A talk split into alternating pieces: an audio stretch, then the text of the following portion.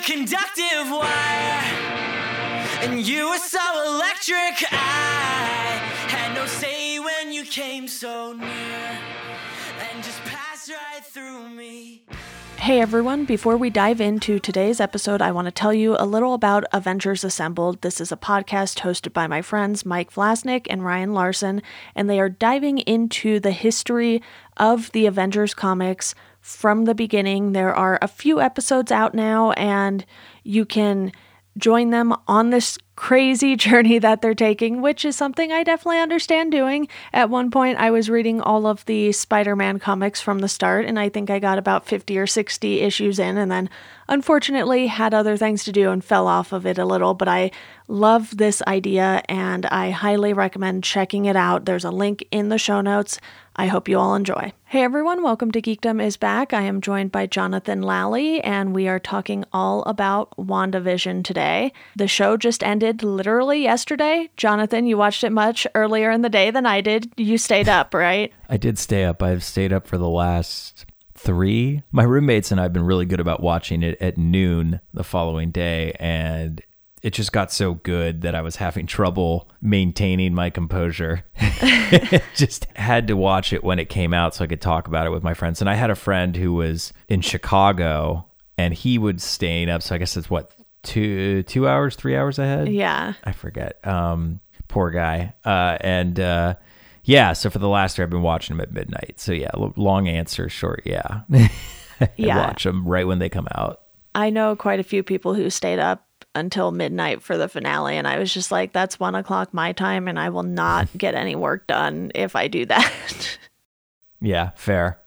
Absolutely. I very much, uh, I think I did that with the last few episodes of The Mandalorian too. Whereas, like, when it first came out, I was watching it in the morning. I didn't need to wait up. I wasn't that enamored. And I do think that even like Mandalorian really hit its stride with the second season. Once you get over the whole like, oh, like you need this, you need to go to this place, you know, once you get past all of that, the second season was very good. And so I didn't mind staying up till midnight for the last few episodes, but I hope it doesn't become a regular thing because my body is not built for that in my old age.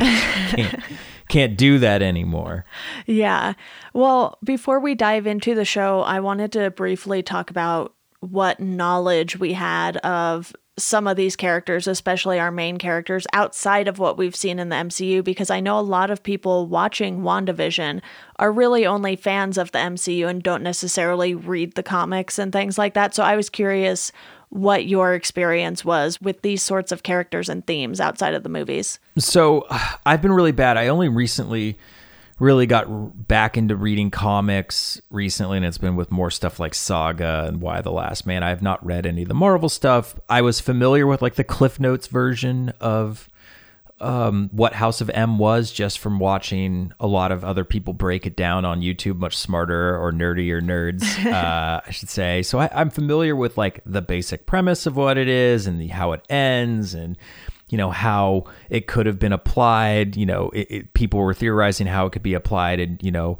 uh, the mcu given that in the past um, obviously they've had to uh, shy away from saying anything was mutants yep. they didn't own the rights to that now they do and so a lot of people uh, you know, were myself included, were interested to see if they would touch on that type of stuff now, or if they're still waiting. You know, Kevin Feige has a plan for everything.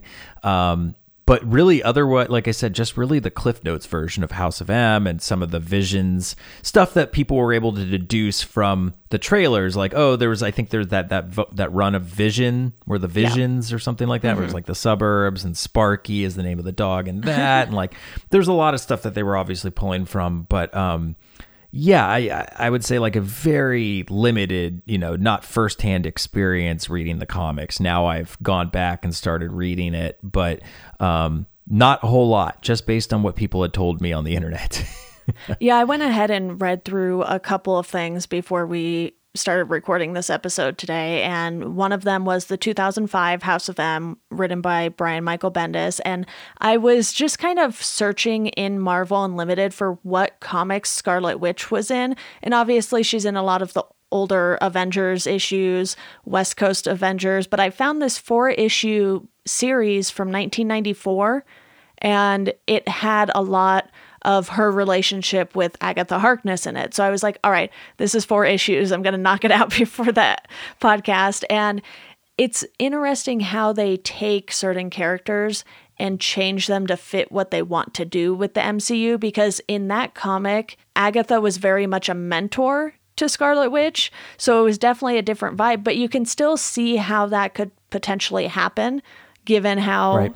things played out in WandaVision, and we'll dive into that in a second. But yeah, I had read the Vision series by Tom King, which I thought was really, really fun. I think I had read an issue or two of House of M before and just never finished it for some reason. So I did that today as well. And there's so much to dive into because there's even a Vision and Scarlet Witch comic book series too.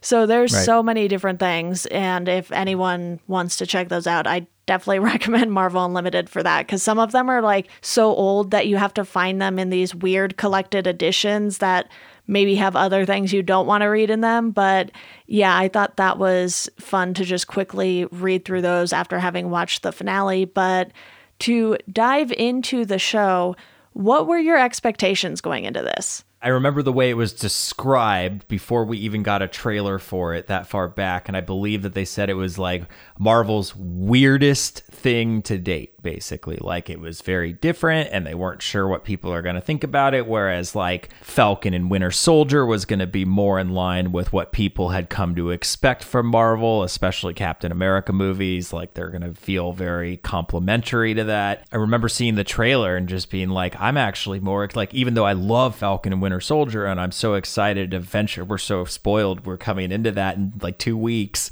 But I remember seeing the trailer for for uh, WandaVision and just being like, this looks nutty and weird, and I'm all about it because I want Marvel and Disney to try new things. I think that when they try new things, you know, whether it's things like Guardians of the Galaxy or giving a Thor movie to Taika Waititi, like I'm I want Marvel to do that. And I think a lot of times on the surface, fans, you know, we become, especially those who, you know, admittedly, like I said, I'm not that versed in the comics. So I think my attachment to the material is different.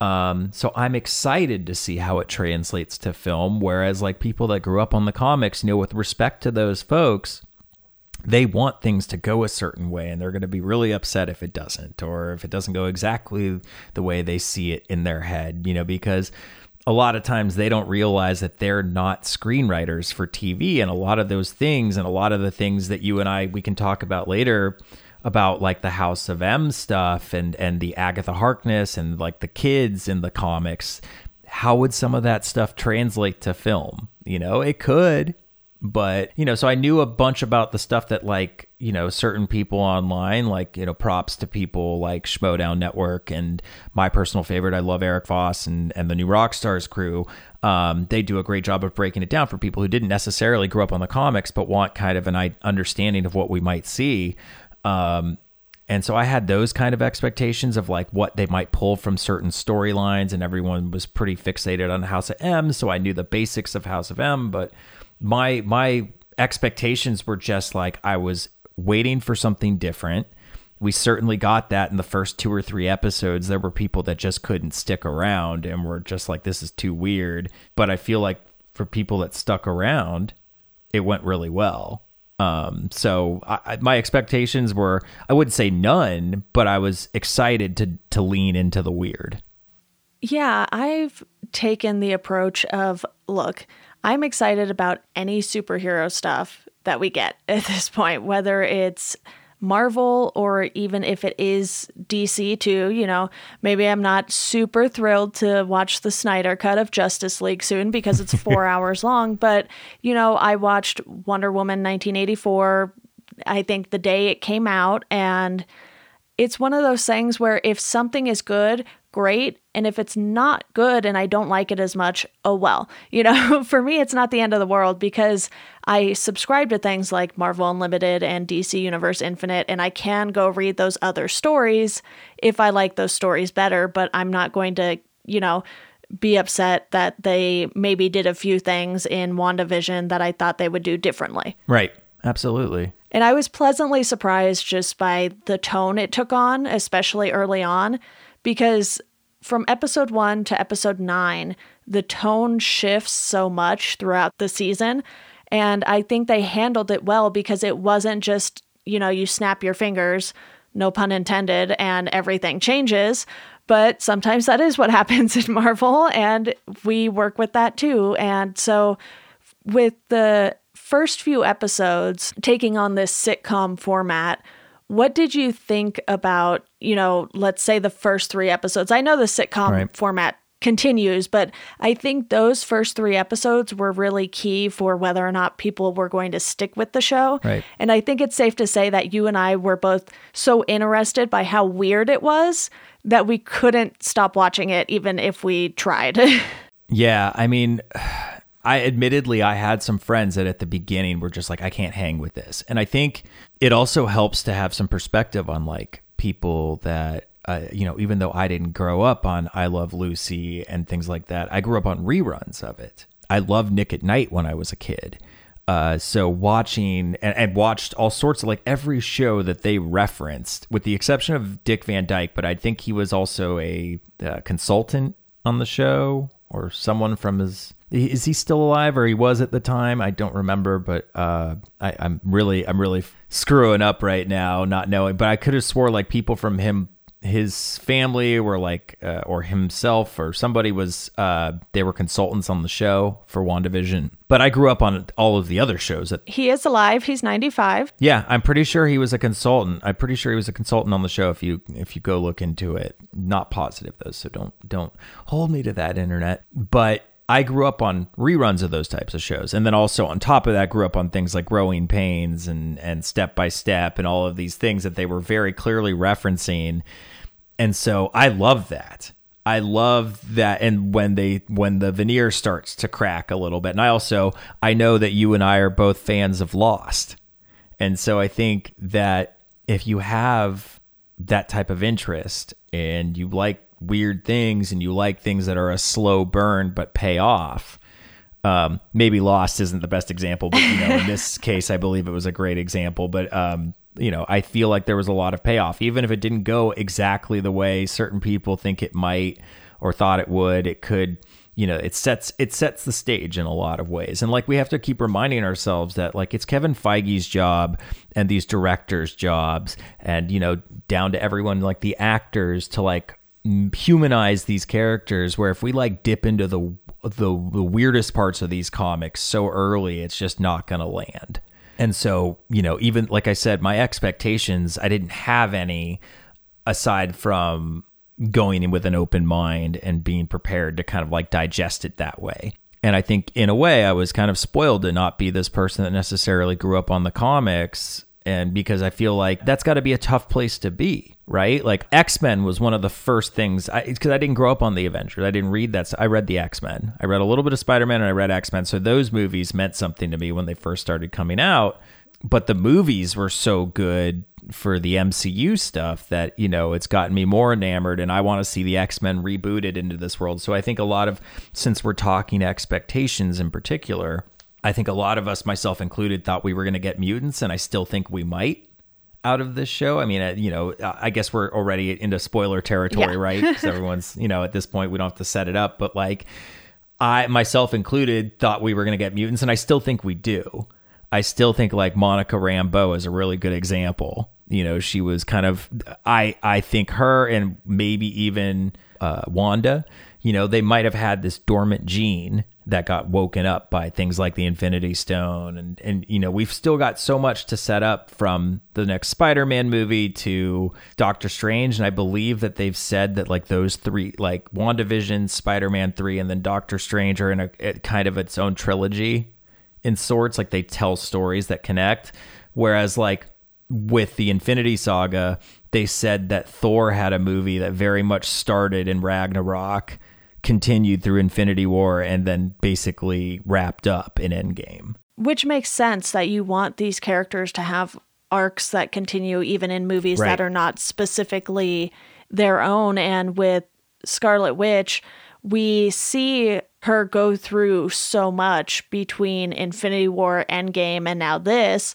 And this really gives you a lot of explanation as to not necessarily how her powers work, but what she's capable of doing. And, you know, to go back to House of M real quick here, she does something like that, but it's on a much bigger scale. So, Right. having read that comic, it's like you know that Westview was only a fraction of what she could do if she Right. really wanted to. And I was expecting that. I was expecting that. And I, I think I had told you, you and I used to talk after episodes because we love to gossip about that stuff. I mean, and, and kudos to Disney for saying, no, we're not going to let you binge it all at once. You're gonna you're gonna come back every week because we're gonna be talking about it until the next Marvel thing. I mean, and we're we're about to encounter an embarrassment of riches as far as Marvel goes. Like we're if everything sticks with the movie theaters and everything, we have so much content that we're about to get. So that's nice. And it's so smart because people are more likely to stay subscribed to Disney Plus Yep. every month. I know some people will still wait and get it when a show finishes, but if you want to be Yeah. part of the conversation, and you know, you turned me on to the new Rockstar videos, and I've been watching some of those throughout this. And as you know, I've done a video of my own on WandaVision and, you know, how that can play into Doctor Strange and introducing the X Men. And, you know, maybe I'm wrong. I probably am, and that's fine. But it's fun to talk about. That's that's the the, the Yeah. joy of all of this is that Disney has really done a fantastic job even when like the content isn't the best. There's enough good stuff to talk about week to week. Like I definitely had my letdowns, you know, and all sorts of stuff that we can talk about at some point, but like for the most part it was consistently good. Just like how, yeah, there's some movies that are weaker than others, but I feel like they've gotten the format pretty down. yeah. And I think after Mandalorian, the stage was set where like you can have really high budget TV that feels like an epic film series, you know, given the budget and the and the right place. And I felt like they really in general they really nailed the landing on this one even though i had so many things i wanted to see like i wanted you know the event i assume you're referring to from house of m is where she says no more mutants and i had kind of theorized that it would be and many other people had said oh it's going to be the opposite where she's going to expand the hex all over the place and like you know I've, i i'm still convinced that monica is the case for mutants in the MCU. She had this dormant gene. She went through the field a bunch of times and she came out with powers. It's still are relatively unclear to me. but um, I loved that. I thought, and you know, like I feel like that's the other thing is you look at what this show gave us even if you didn't get all of these things like mutants you got so many you got new characters. We got monica rambeau. I, i'm curious to see which name she'll take on. I assume photon because they've been kind of clearly setting that way i think she also had a different name spectrum uh, in the comics. She's had a few names i believe. Um, She was Captain Marvel at one point too, which I don't think that in particular will happen given that we already have Carol Danvers as Captain Marvel, but yeah but we're getting her in the captain marvel sequel along with Kamala Khan. Yeah, we have so much coming up. And there was they also hinted at so many other things. Mm-hmm. Like when they're talking about, you know, every time Captain Marvel gets brought up, like Monica has this face like something happened, you know, and it could be just as simple as oh, Danvers wasn't there when her mom was dying. Yeah. You know, she was I think we're going to see a lot of that explored in the sequel for for Captain Marvel because we know that she's going to be in that. And you know, we also got it was so nice to get more depth to some characters that had been kind of previously just used as side people, you know, like to get more from Darcy Lewis And Jimmy and Woo. uh, and Jimmy Woo. You know me, I love Ant Man, and I know a lot of people didn't love Ant Man and the Wasp. I personally love both Ant Man and Ant Man and the Wasp. I just love those characters. And I, I like that they're always heisty of sorts. So I personally like all of that type of stuff, but. I think that there's a lot coming. We're we're about to have so much, and you know, I think that this show really just scratched the surface. I think if we get if we get if Falcon and Winter Soldier is also nearly as good as this, then I think I feel really good about the movies coming up and like where they're going next. And I think that one is definitely more for the Marvel fans who love those action scenes. There's definitely going to be a lot more of those because we didn't really get that in WandaVision until the final episode. Yeah. But I think it actually is nicer to be able to talk about this as a whole because you mentioned, you know, you would call me after some of the episodes and we would kind of run through theories, but they give you so little information at the beginning of this series that it's really hard to know where it was going to go, which direction it was going to take. And you know, you mentioned Eric Voss, and he was big on the Mephisto train. you know, I watched one of his videos today. He actually explained how it could still happen. I think it still could happen. I do think that there's something there. And I definitely agree because, you know, I mentioned that 1994 comic and it brings up Mephisto and the twins and it has Agatha Right. Harkness in it. So there's definitely ties for all of those characters. And he pointed out little hints here and there. And I think with the first half of this season, we're really just getting a feel for what Wanda's version of a perfect life would be. And then that gets flipped on its head in the second half of the season, not necessarily like right at the halfway point, but especially, you know, episodes seven, eight, and nine, you have Right. things really falling apart. And, you know, even though episode eight gives you a lot of exposition and it's literally just like, here's what's happening, I think it's Yeah. rolled out in a way where you get it from Wanda and Agatha. And it's not like they're just like, okay, well, you guys are too dumb to figure it out, so we're going to tell you. It feels more like Wanda working through her trauma Yeah. in the only way that she's going to be able to, and that's by being forced to do it. Yeah. She was being influenced and I I honestly like because, you know, from what I can understand is that Agatha Harkness in the comics is not just an overtly bad bad woman. She's more of like a I don't know if the correct word's like heel, but like someone who's like not like almost like Ghost was in the beginning, you know, like kind of a pain in the butt, but she's clearly messed up and but she didn't she she just stored her away for you know Marvel they don't like to they don't always kill people off. And when they do or when they don't they come back. Yeah. you know so we're we wondered what the hell happened to Red Skull for so long and we got an answer to that eventually. So Agatha Harkness will be back at some point. I am Yeah. no no doubt you know maybe it'll be Doctor Strange too. Maybe they'll need her for something even if it's just for five seconds. Uh Kathryn Hahn killed it. She she yeah, Kathryn Hahn was just perfect casting for that. And, you know, Agatha Harkness first appeared in a Fantastic Four issue. So she has a ton of ties to Richards and that family. Right. And you really just don't know how they can bring her back because like I said in the short series I read, she was a mentor to Scarlet Witch. Like Scarlet Witch was contacting her and asking her for advice. So you can kind of guess that she's going to come back because like you said, they don't really ever get rid of characters. And there were a couple things I wanted to point out because you mentioned how Monica Rambeau is going to appear in Captain Marvel 2 and you have the fact that early in the season Jimmy said he had someone in witness protection. Yeah. And they kind of dropped the ball on that. And I think we should talk about that because there's a few things that I think they dropped the ball on or wasn't. But I think it's on purpose because then it leaves it open to come back later.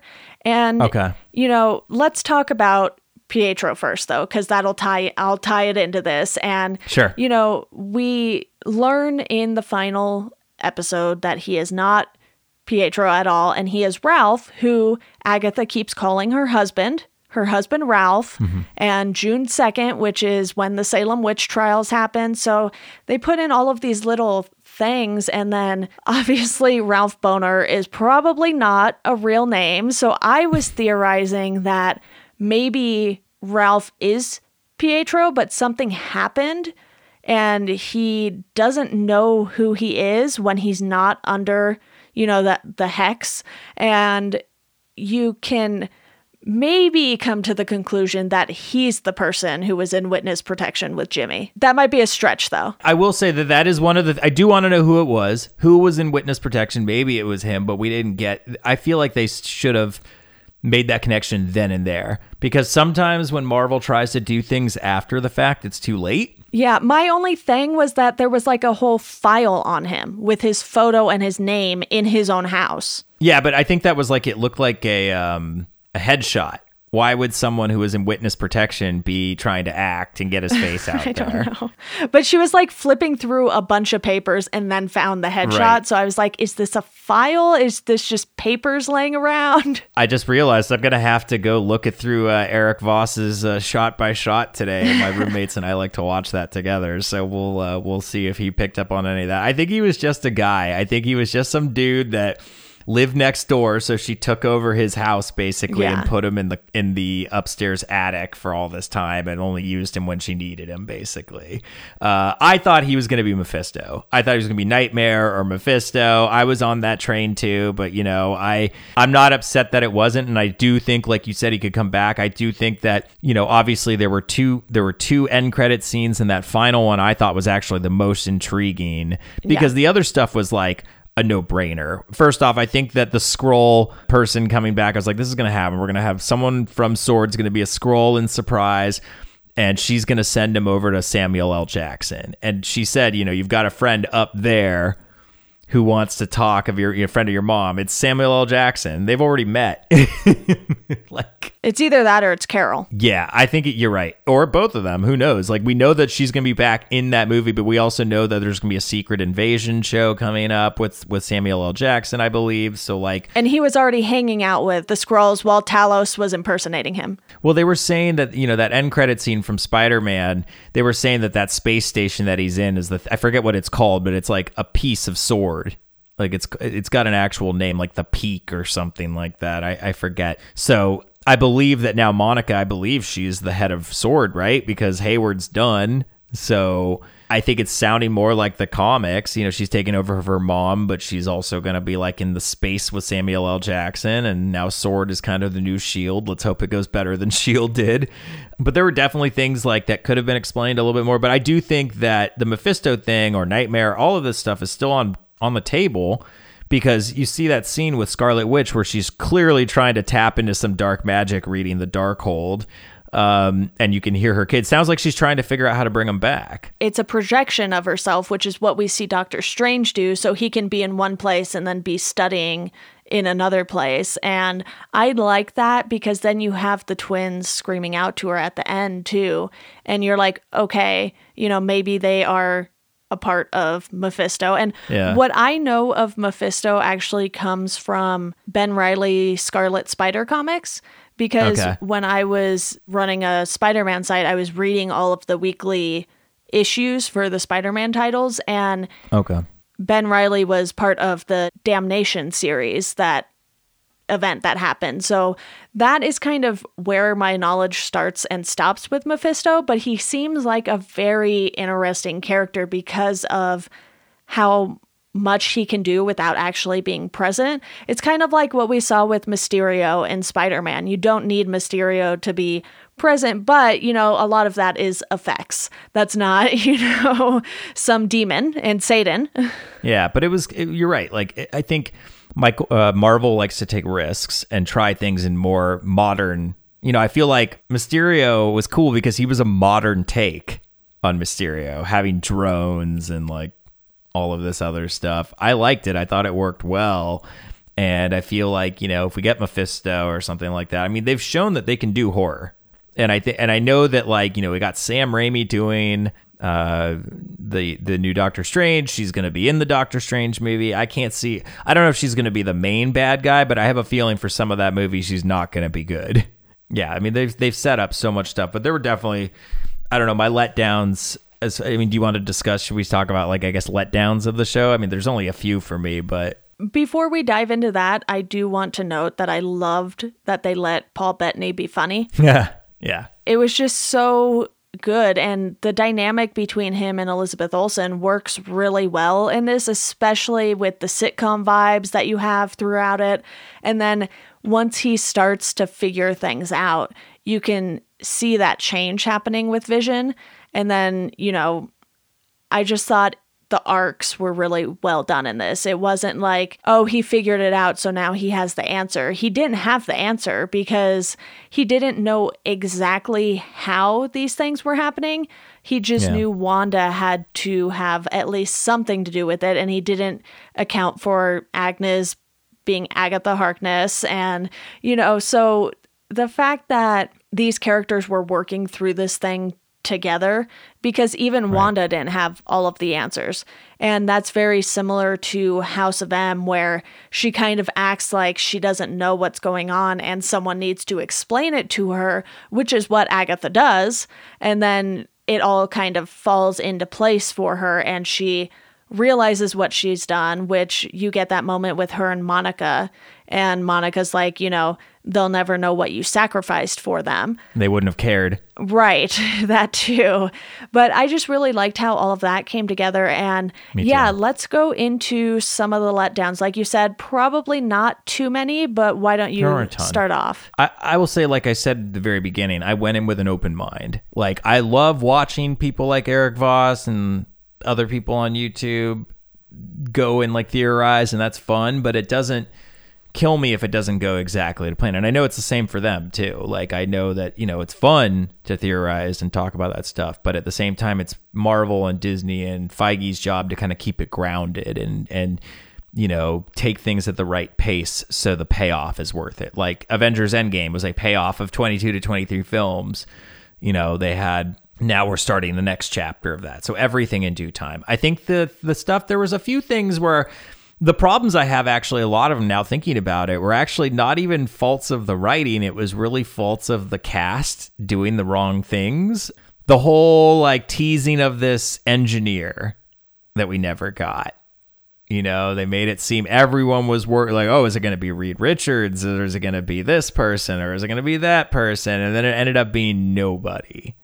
No, had nothing to do with the story. And of course, if I remember correctly, uh, Teyonah Parris said something and like on social media, like I can't wait for people to see it. And I don't know if she meant that exactly or if she was like playing into it. And then also Paul Bettany doing, oh, I have this scene with this actor who I've always wanted to work with, and then it was literally Paul Bettany trolling Yep.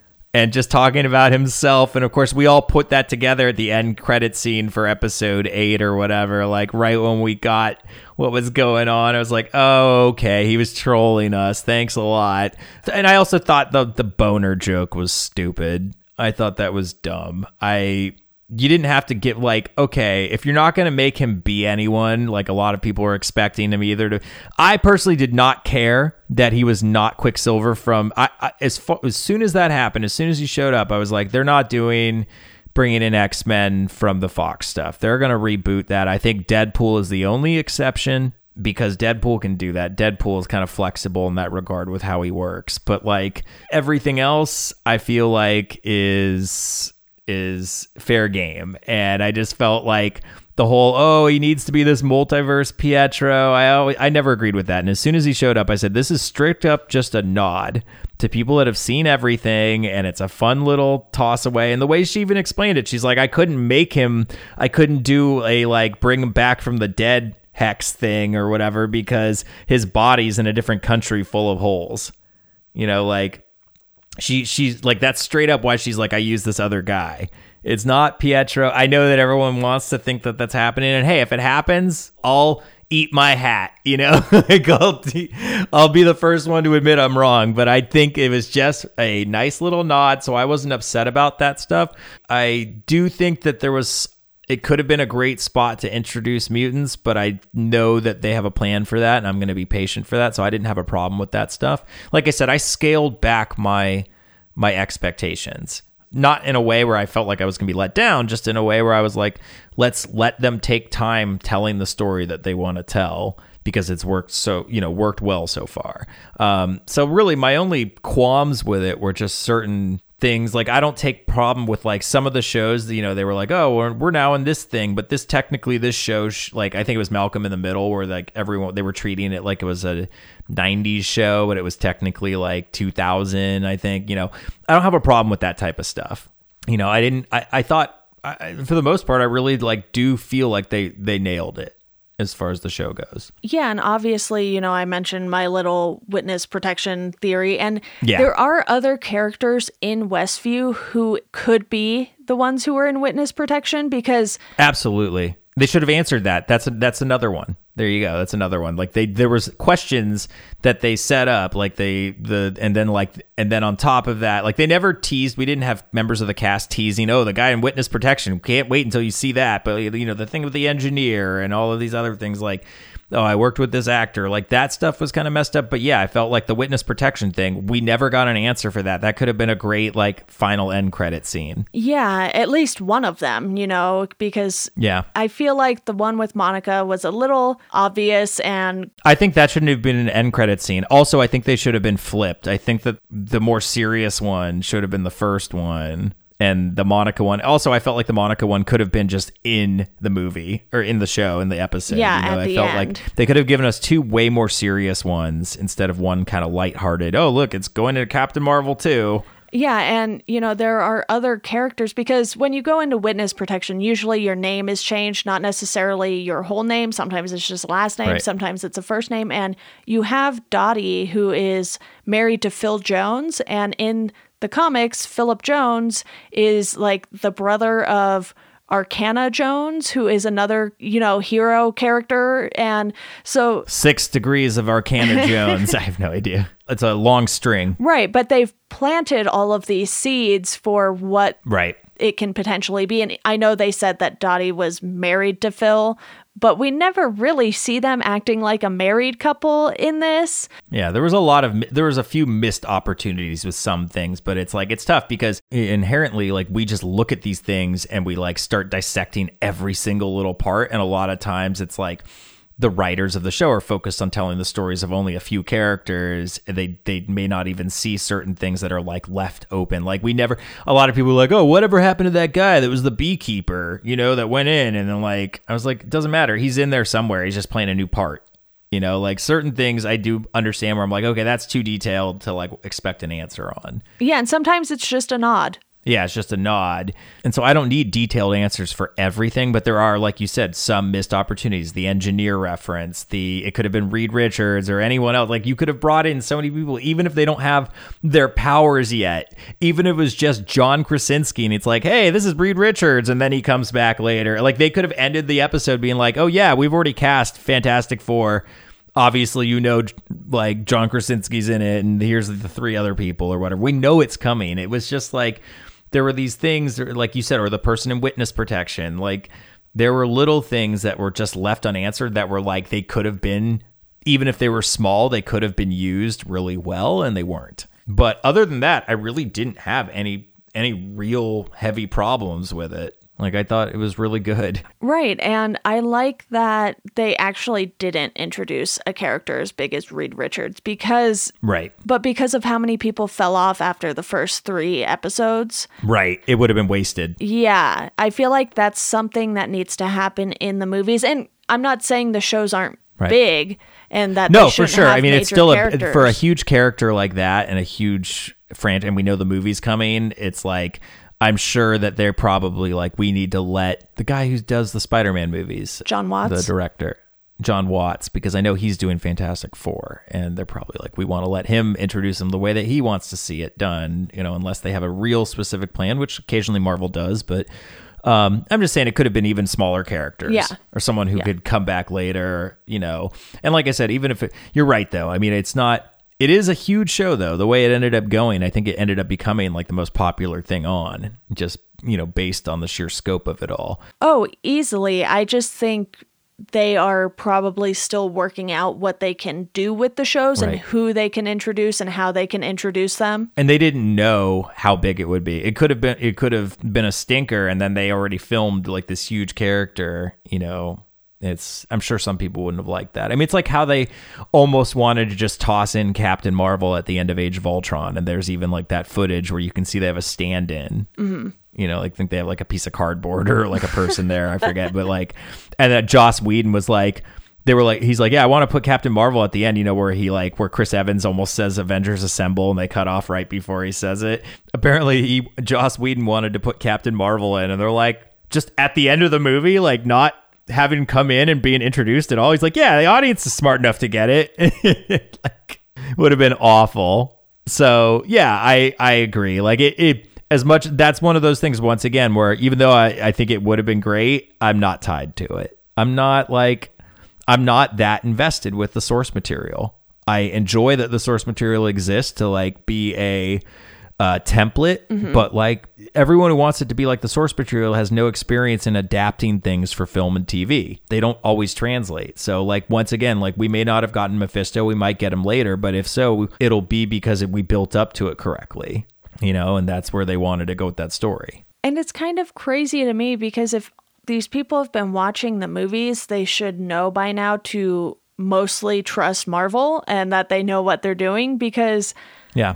I think there are a lot of studios out there that definitely have great IP to work with, but how many studios have pulled something off like what Marvel did with the first 22 movies? Right.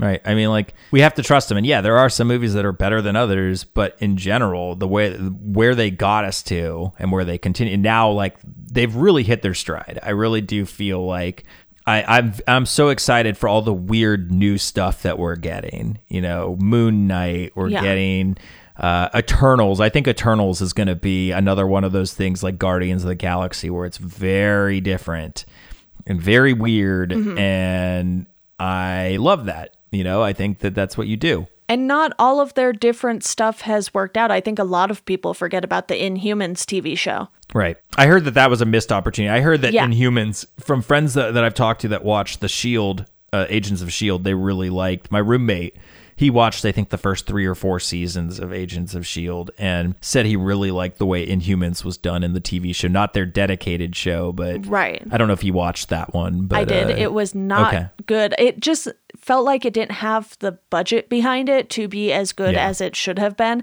And obviously, when you have characters like Black Bolt who can't speak, because if they do, it'll just cause complete destruction, you have to build up to those characters, I think. And I don't Yeah. think Marvel had that build up to those Inhumans in particular that made it Right.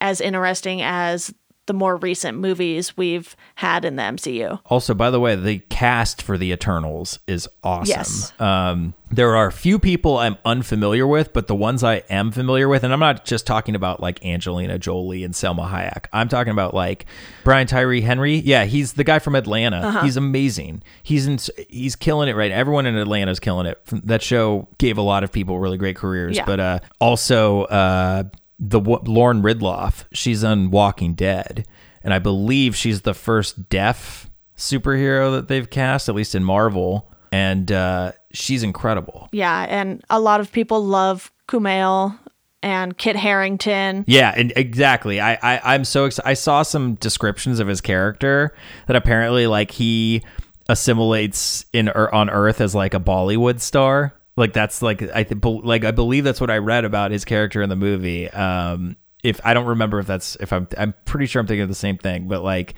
I'm he, whatever he does is amazing. He's just great, and I'm so it was cool to see how much he enjoyed getting in shape Yeah. he's a completely different person now. Uh, but yeah, I, I trust the process. I, I trust, you know, what, what they've given us so far. You felt that DNA in this show, even at the beginning, even when it was like looking like an old 50s and 60s and 70s show. I felt like you had that Marvel polish on it. Yeah, we definitely need to give a shout out to the set designers because they did Yeah. a wonderful job just putting these in the era they were in and you know starting out in black and white too I think threw a lot of people off because they were like oh no what are they doing Yeah. but I had enough faith in Marvel that it would all come together in the end and it certainly did you know like you said we only had a few things that really didn't make sense to us and even those things are probably so minor it's not like Yeah. they're going to play a huge role. And you mentioned the aerospace engineer, and then it's like she had this major from the military come in and just bring her like a space rover, and we're like, wait, so is she the engineer? Because who? That's what I was thinking. I was like, oh, I guess, but you know, she kept saying guy. Yeah. And I was like, oh, well, that could be the classic misdirect, and it's just it's a it's a woman, and it doesn't matter. But like, I don't know if that was the person. I do think the witness protection one is like the one I'm more intrigued by. Yeah. Like maybe that could have been Ralph, and Ralph was Mephisto, and like Agatha Harkness was here, and you know, like they were together working to like influence Wanda. But I overall was very happy with how it did end up going. And you know, the the witness protection thing, for all we know, it could literally just happen to be a guy that was living in Westview. Yeah. just some guy and because of that he like because of what happened in westview like that was but of course because when you say witness protection it makes it seem like it's this huge deal Yeah. and so that's why everyone starts fixating on that when they literally could have just been like yeah it's just literally some guy in witness protection for something non not a big deal that has nothing no ties to the story uh, but that's what got jimmy woo to westview Yeah, it could literally be s- some dude flipping on a drug cartel that has nothing to do with Marvel. yeah, it has nothing to do with it. And like, but of course, you know, myself and other people get so invested in that. And, you know, like I said, we think that it could be good for the story, but it may not actually in practice. And maybe it's something they experimented with where we're like, oh, maybe we, do we want this person in witness protection to be anyone important? Nah. yeah, and I know we've largely talked about this season as a whole, but were there any moments that really stood out to you that you really enjoyed from the season? I love all the commercials. we didn't even talk about the commercials, but so many of the commercials were great. Specifically, like Yo Magic, and the ones that were like the obvious throwbacks, like the Stark toaster and the bomb. It was nice to get some story, even though we knew what was coming, and it was so sad, you know, because we'd already known story of Stark Tech and the Maximoff twins and stuff. So to see it play out was interesting. But I love those commercials. I love that, like you know the nexus one. All of all of them are really funny but like the you know it's one of those things where you need to watch those movies or you won't get some of those references like the lagos brand paper towels when you have a mess you need to clean up. Like there was all of these things that were really great and uh, it's really tough because i had a friend who really wanted to watch it because it was a popular show and I was like, well, how much of the MCU have you seen? I was like, have you seen anything? She's like, I think she's probably seen one or two movies, like probably Iron Man, one of the Iron Man movies. Like, it's not taken the time to invest into like getting familiar with that franchise. And like, sure, maybe you only needed to watch things like Age of Ultron or anything that Wanda and Vision were in. But I still feel like there's other things that you would be missing out on in general if that's how you're going to approach the MCU. Absolutely. It's kind of like when the comic books do events and you have all of these tie-in issues. Sure, you can read just the main series, but you'll get more to the story if you read all of the tie-in issues, which can be a chore at times. You know, I just recently read Crisis on Infinite Earths and I did not go through and read like the 50 tie-in issues that go with it. Yeah. But I think for things like this, being someone who wants to watch everything is definitely very helpful because then you'll catch on to these things. And I'll admit, I miss stuff all the time because it's so small. And like you said, you Yeah. watch the new Rockstars videos and they pick everything out. And I'm like, oh, I missed that little thing because I looked out, looked down at my phone, you know? Yeah, exactly. That's why I'm like, in a way, even though I know you and I are types of people that want more movies on our streaming service, there is something to set be said about when you're in a movie theater, you're not always checking your phone, you know, unless it's like an indie film or something where there aren't like it's not part of a huge series of ongoing events. Like when I go see Marvel stuff, I I turn my phone on vibrate and I don't even look at it, you know, unless it's like an emergency call or something. I, you know, for that stuff, I'm focused on the screen the whole time. And it's funny, I've been watching my roommate and I have been watching a bunch of reaction videos. There's a a, a woman on YouTube, she's awesome, Mary Cherry, and she does reaction videos. And she started literally one of her viewers. Uh, sponsored her to watch all of the MCU movies.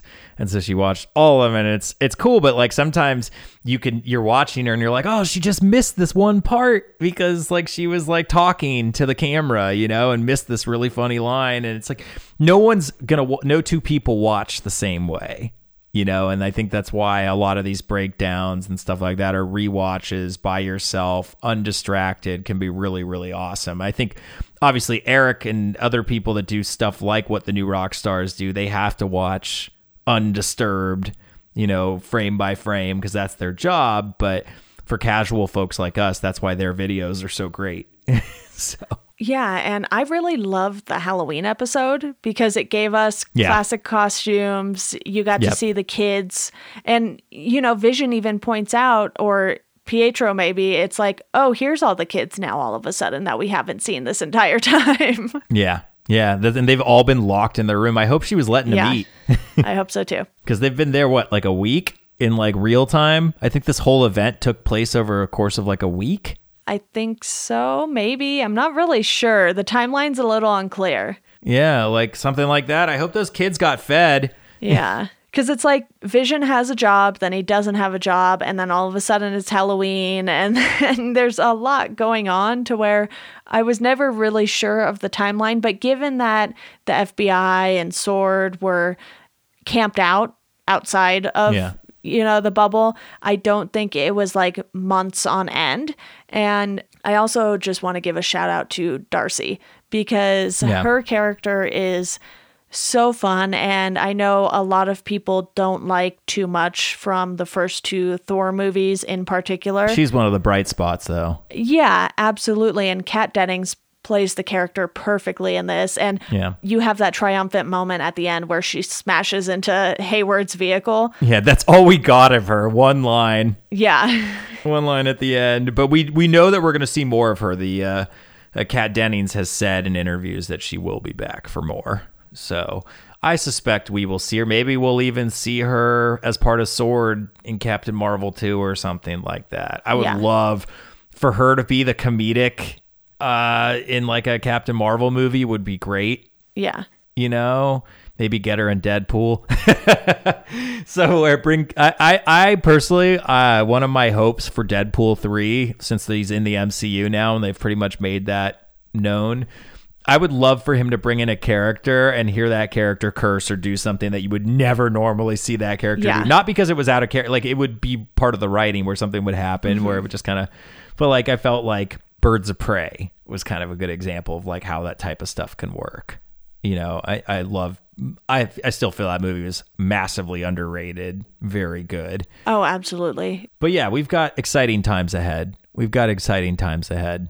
I think this was a good show to bridge that gap between the movies and Disney Plus shows because like you said we we already had the Mandalorian to do that with Star Wars but for the MCU in particular I think Scarlet Witch is a character who didn't necessarily get used to the full extent in the movies and then the loss of vision I think is what sort of just pushed her over the edge, obviously. And then to be able to get that story in nine episodes instead of having her fit into another Avengers movie, for instance. Right. You know, I think that works really well. And the shows are going to allow them to give us a look at the characters who don't necessarily get all of the attention in the movies. You know, Falcon and Winter Yeah. Soldier, sure, we got Captain America, the Winter Soldier movie, and yeah this will allow us to see how those two characters move on. Hey, well it's funny you mentioned that i do you ever watch hot ones No. Uh, they have an episode. I'll send you a link uh, for Anthony Mackie. Uh, he's the newest one, and he says his favorite characters in movies are like the second and third, like supporting actors. He said apparently like actors like they really respect getting the supporting actor Oscar. That's you know now we're getting with his show the time to explore those characters, and I think that that's why you know WandaVision works so well is because she's this character that's had so much potential. Now, given the time, we get to see that potential and the buildup of her being this misunderstood bad guy, good guy. I love the way that they did that at the end. I thought also, can we also talk about how amazing her costume was Yeah. at the end?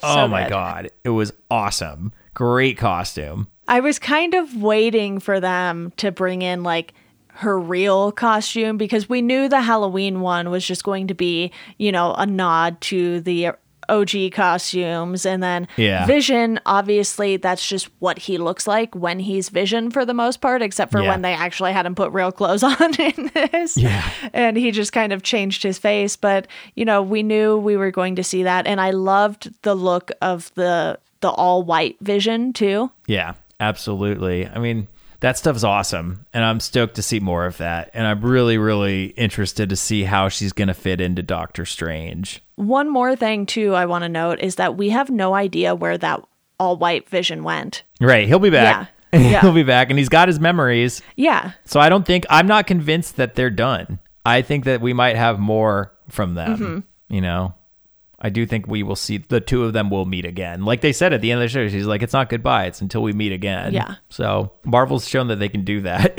we don't care about it. Yeah, it was very fun. I know we didn't go into all of the details, but like we've said, you know, check out New Rock Stars. They do that way more in depth than I think you or I ever could.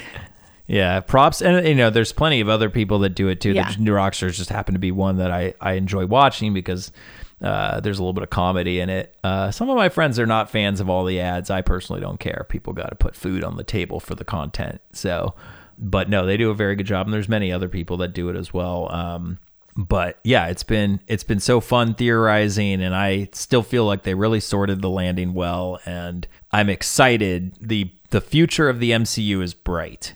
It is bright. yeah. Also, a shout out to the Agatha Harkness costume at the end there, too. Oh yeah, Both were very good. and Kathryn Hahn in general. Yeah. Please bring her back, even if it's just for like five, ten minutes to get some quips in. Give her some good lines. She's always so good. Yeah, I can't imagine she's done because one, I think almost everyone who watched this really loved her portrayal of the character. And, Yeah. you know, whether they liked her for different reasons because of her role in Transparent or other things. And Step Brothers. yeah. so I I think when Marvel has something good going, they know it and even though they have this whole thing planned out, you can kind of tell when they're going to bring people back at this point because Yeah, much like the comics, nobody's ever dead. Yeah, absolutely. Awesome. Well, Jonathan, any final thoughts here? Uh, just that I'm very excited for Falcon and Winter Soldier, and I hope that we can talk about that. We got six hour long episodes of that, so I think we'll be here before you know it to discuss that one, right? Yeah. Absolutely. No, I'm I'm just really excited. I appreciate you having me on as usual. Yeah, and I know, like I said, we didn't go full in depth here, break down every single episode, but I think with a lot of Marvel stuff, it's more looking at it as a whole, phase by phase, you know, and Yeah. seeing how these things play out. This is just one piece of the upcoming puzzle. And I am very, very excited for Doctor Strange because I don't think people loved the first Doctor Strange movie, but I think this one's Yeah. going to have way bigger implications. And I think people have kind of grown to like the character a little more after his appearances in some of the other movies. And he's Right. always been a very interesting character. And bringing Scarlet Witch into that, I think, will give us a lot to talk about with that one, too. Yeah, I mean the fact that he gets referenced as the Sorcerer Supreme in this, like they're gonna go head to head at some point. Mm-hmm. Whether it's how long of the movie she's gonna be the bad guy or at all, or I I think that they they're setting it up very cleverly that you know she's gonna be this misunderstood heel basically, and I love it. And then obviously, we know the multiverse has to come into play, too. So that's exciting. Multiverse is coming. I mean, we've got so much to explore Yeah. in the next few years, and uh, give it to me now.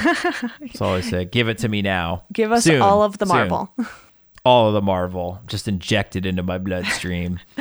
awesome. Well, thank you again, Jonathan. of course. All right, everyone, that does it for this episode of Welcome to Geekdom. If you want to support the podcast, you can do so through our Patreon.